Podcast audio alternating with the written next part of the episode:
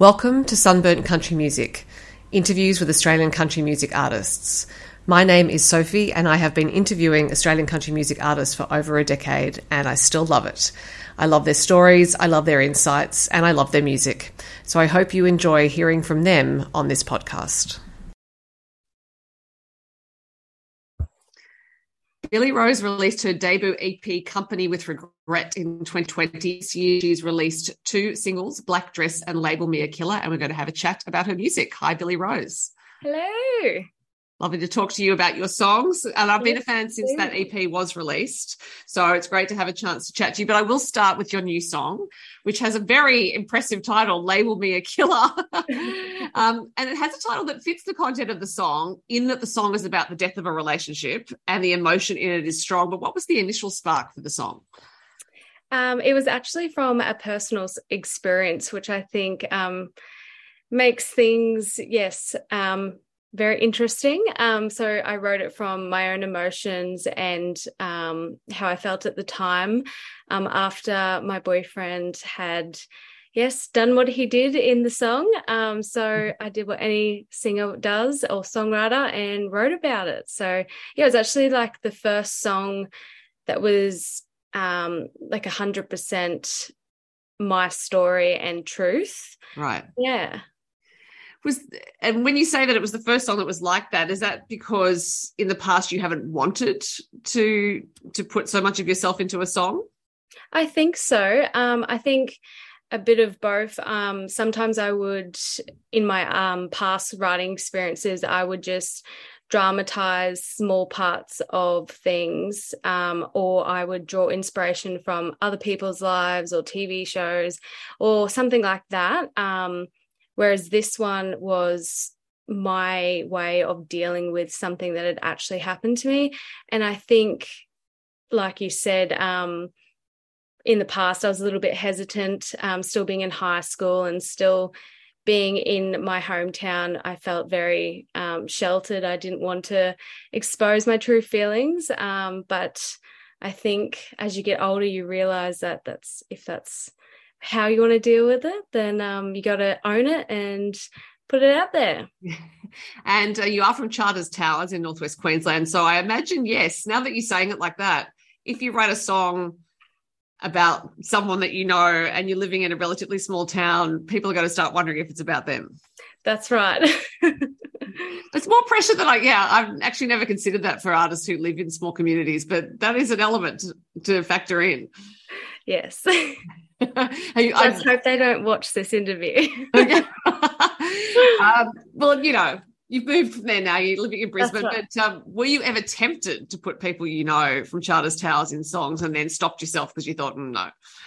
Um, not really, actually. Um, yeah, I think that was my first major um feelings and um, heartbreak and all of that type of stuff. So it was my first time um, expressing those feelings. So before that, I, yeah, like I said, I had to tap into other people's lives and that type of thing. Um, so yeah, I haven't really had to stop and stop myself. So um, maybe now I will. but have you written songs since that are more your experience? Yes, um, definitely. These the new songs that I have been recording and will be releasing are definitely more um, me and pretty much like my my journal, I guess you could say. So it's mm-hmm. it's pretty special.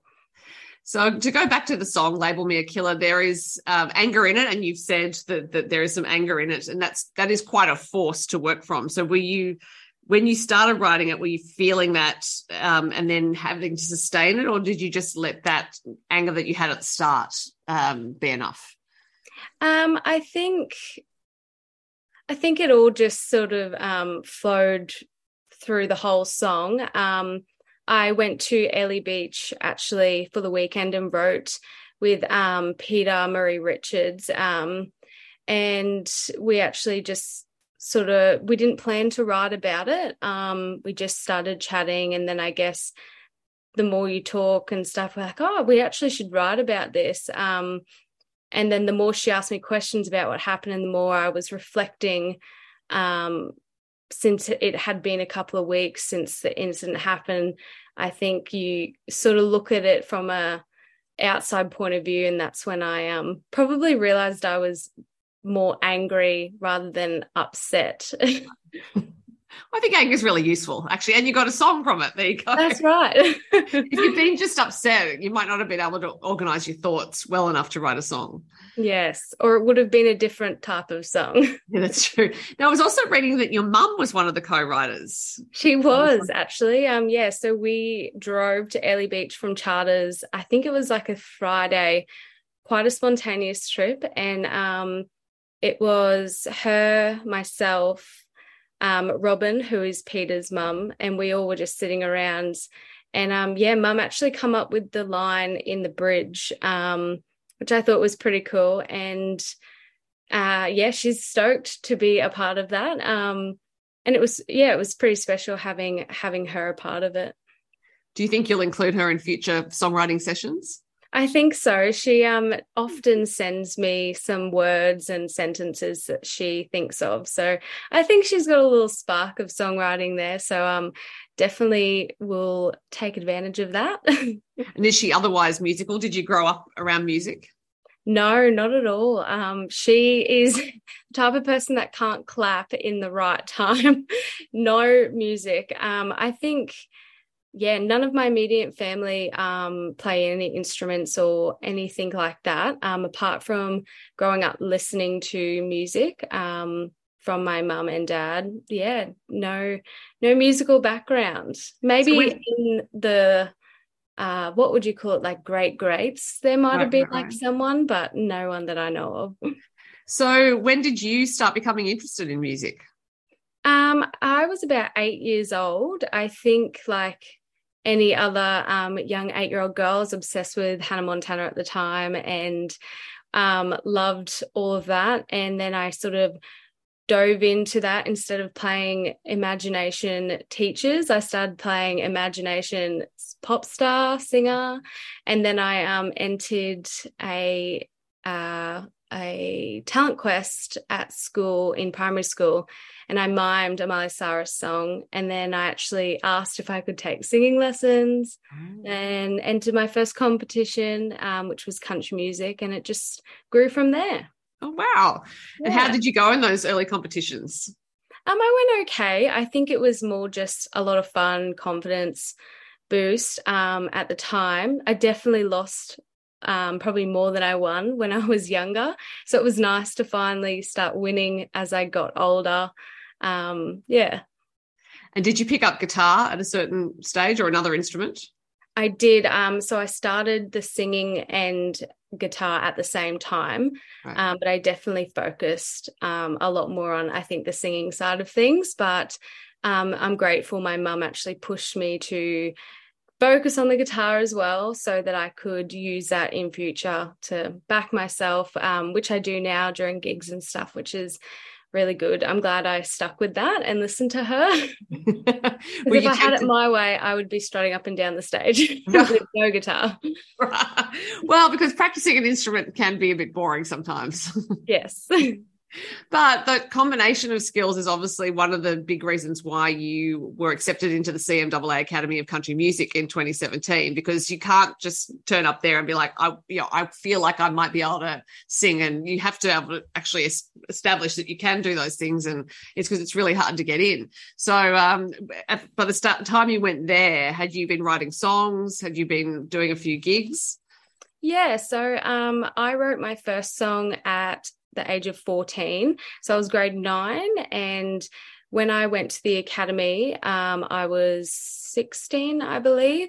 So I had, um, I guess, experimented with songwriting. I'd written a couple, but I wasn't completely confident with it. Um, I guess just still yeah, experimenting, finding out certain how I like to write and stuff. Um, as far as gigs, I definitely was doing gigs. That was um, something I started at about, I think, 14 as well um, at the local pubs. Um, probably wasn't doing as often as uh, I start, began to as I got older, um, but I definitely had the experience. And I think I was more focused on the festival circuit, the country music festival circuit, which takes up a lot of weekends um, in the season of it. So yeah, a bit of bit of all of that plus school. Yeah. Well, and also to you know to get up in front of an audience at 14 at the local pub, you know, that, that's that's tough. Were you feeling nervous or you just you just were excited that you'd have the chance to play? Um, I think a bit of both. Definitely nervous because pubs can be a bit of a um, scary atmosphere. But it was, um, I remember the first gig I did was at the Waverley, and it was more of a beer garden type of vibe on a Friday night. Um, and uh, Kelly Shun, she is a musician in charters. Um, she invited me up a couple of times at another local pub, which was more of your, I guess, party scene. So I sort of got to dip my toes into that with someone else, which was really nice. Um, so that, yeah, gave me that type of experience. Um, and I think because I started quite young doing that, it's definitely helped me now. Mm.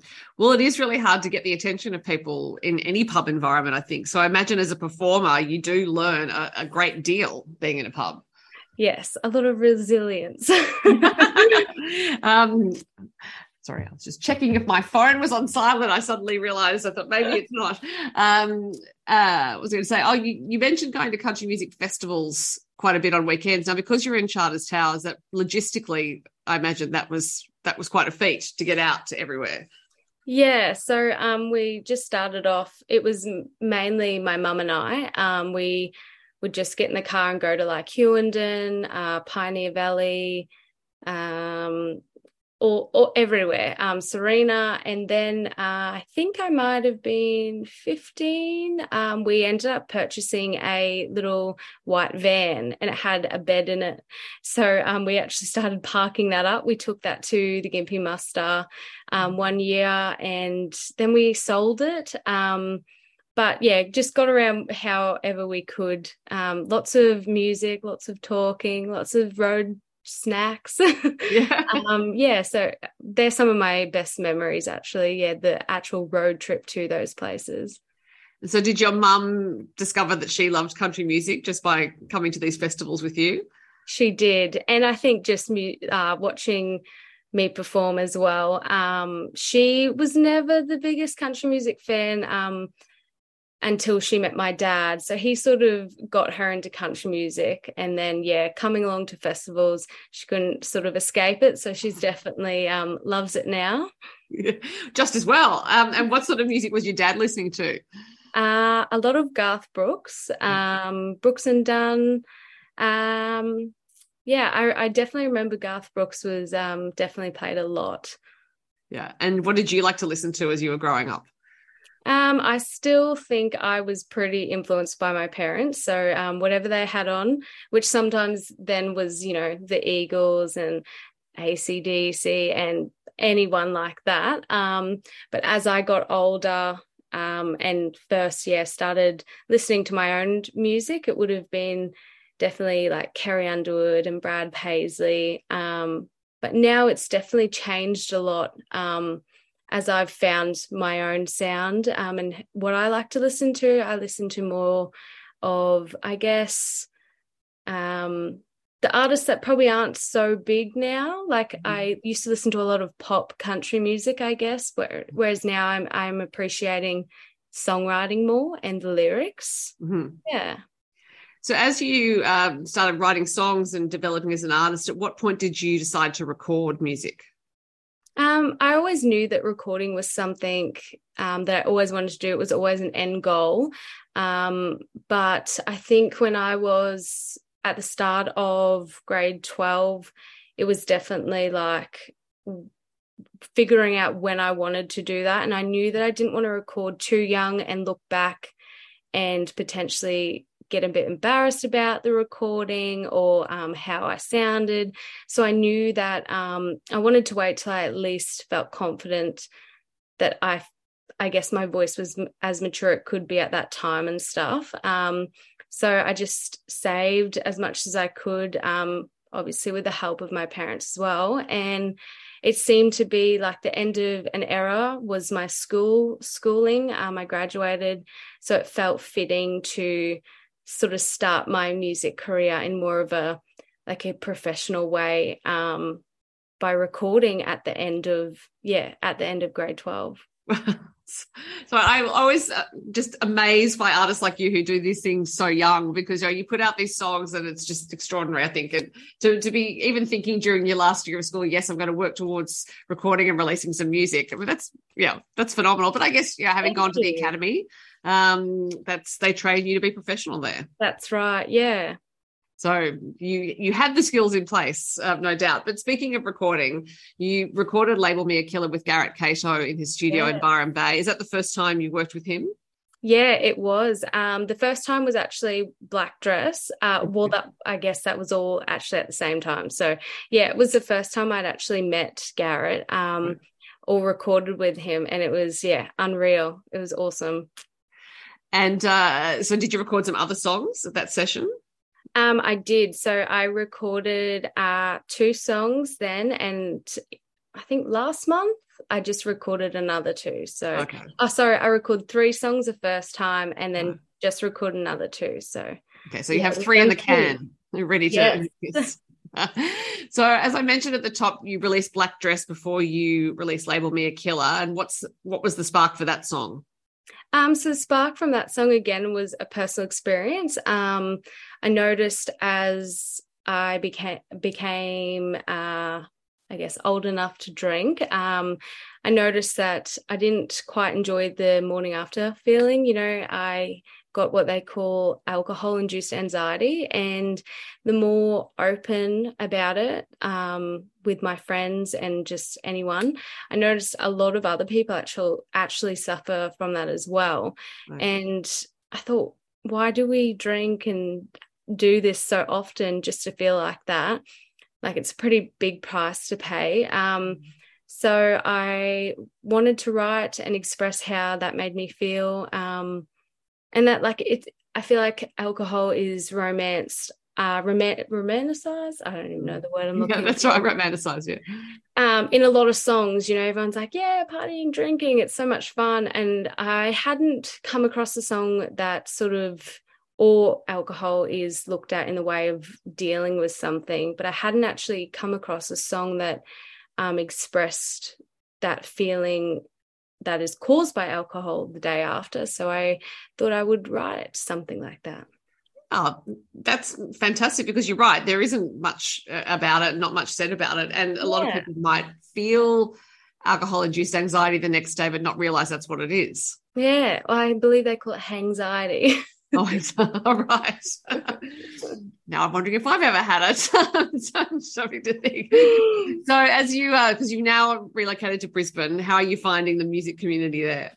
Oh, it's excellent. It's um, it feels so good to have a lot more, uh, I guess, variety of opportunities and more people that are like like me and like minded. Um, I find in Charters Towers there wasn't as many musicians um, and there was only a handful of pubs. Whereas here i'm i guess still i still feel new and still like my eyes are still open to all these yeah new opportunities and stuff that i haven't had before. So um it's really nice and it's refreshing to be able to talk to another musician, whether that's um, they play an instrument and don't sing, or they're just a songwriter, or they're just, um, yeah, it's it's really awesome to see so many people like that. Um, particularly some great country music artists who are living yeah. in and around Brisbane, some on the Gold Coast as well. So I'm just waiting for the day when you all get together to make your own festival. Oh, it would be nice. I still haven't found too many country music um, lovers or artists here in Brisbane. Um, but when you do find them or see them, um, it's special because you have that familiar connection. Um, it's straight away like, oh, you like country music, bit of a relief, like finally someone. So, yeah. Uh, so for you, I imagine having gone to the academy that the Tamworth Country Music Festival is a bit like a homecoming because that's where the, the academy is. Yeah, it's um pretty cool. I've attended the festival a couple of times now, and um I was bummed I missed out the last one, and then obviously COVID, but um it was so nice to attend the attend the festival um, at a different time of year as well. Um, mm. Because the academy is quite cold and then the festival is quite hot. So it was nice to see Tamworth in two different um, experiences. Mm-hmm. I, I, hadn't realized that the academy takes place in winter. It would be freezing. Yeah, actually. in comparison to the festival in January, yes. yeah. Also in comparison to Queensland, where you're yeah. from. so, um, the, given that you have those three songs already recorded, are you have you planned your release for those? Is it through to the end of this year, or some of them for next year? Um, I think some of them for next year. I definitely want to release, I think, one more um, by the end of this year, but I reckon I am going to keep the others in my back pocket for next year. And also, as I said, oh, this year I realized this year is rapidly coming to a close. I know, I know. it's it's it's crazy. So um, yeah, next year's not that far away. That's right. So if you're heading to Tamworth, I hope you booked your accommodation. Yes, I know. It, that's another thing. Um, it it goes so quick. Yeah, it does. I think well, everyone's more excited because it's been so long as well. Yeah, it's it's a fantastic festival. I, I say it often because I think for people who haven't been, they, it's hard to describe just how lovely it is to have so many wonderful musicians all in oh, the same place. awesome. It yeah. is awesome. Like, where can you go that has like busking one to two meters apart all the way down the street and every single pub has another musician in it playing 24 7 it is yeah spectacular it really is um, but for the moment we're still in this present day not at tamworth and listening to your song label me a killer and i'm looking forward to whatever the next song will be. It's been lovely to talk to you. Thanks for your time. You too. Thank you. Thanks for listening to the Sunburnt Country Music Podcast.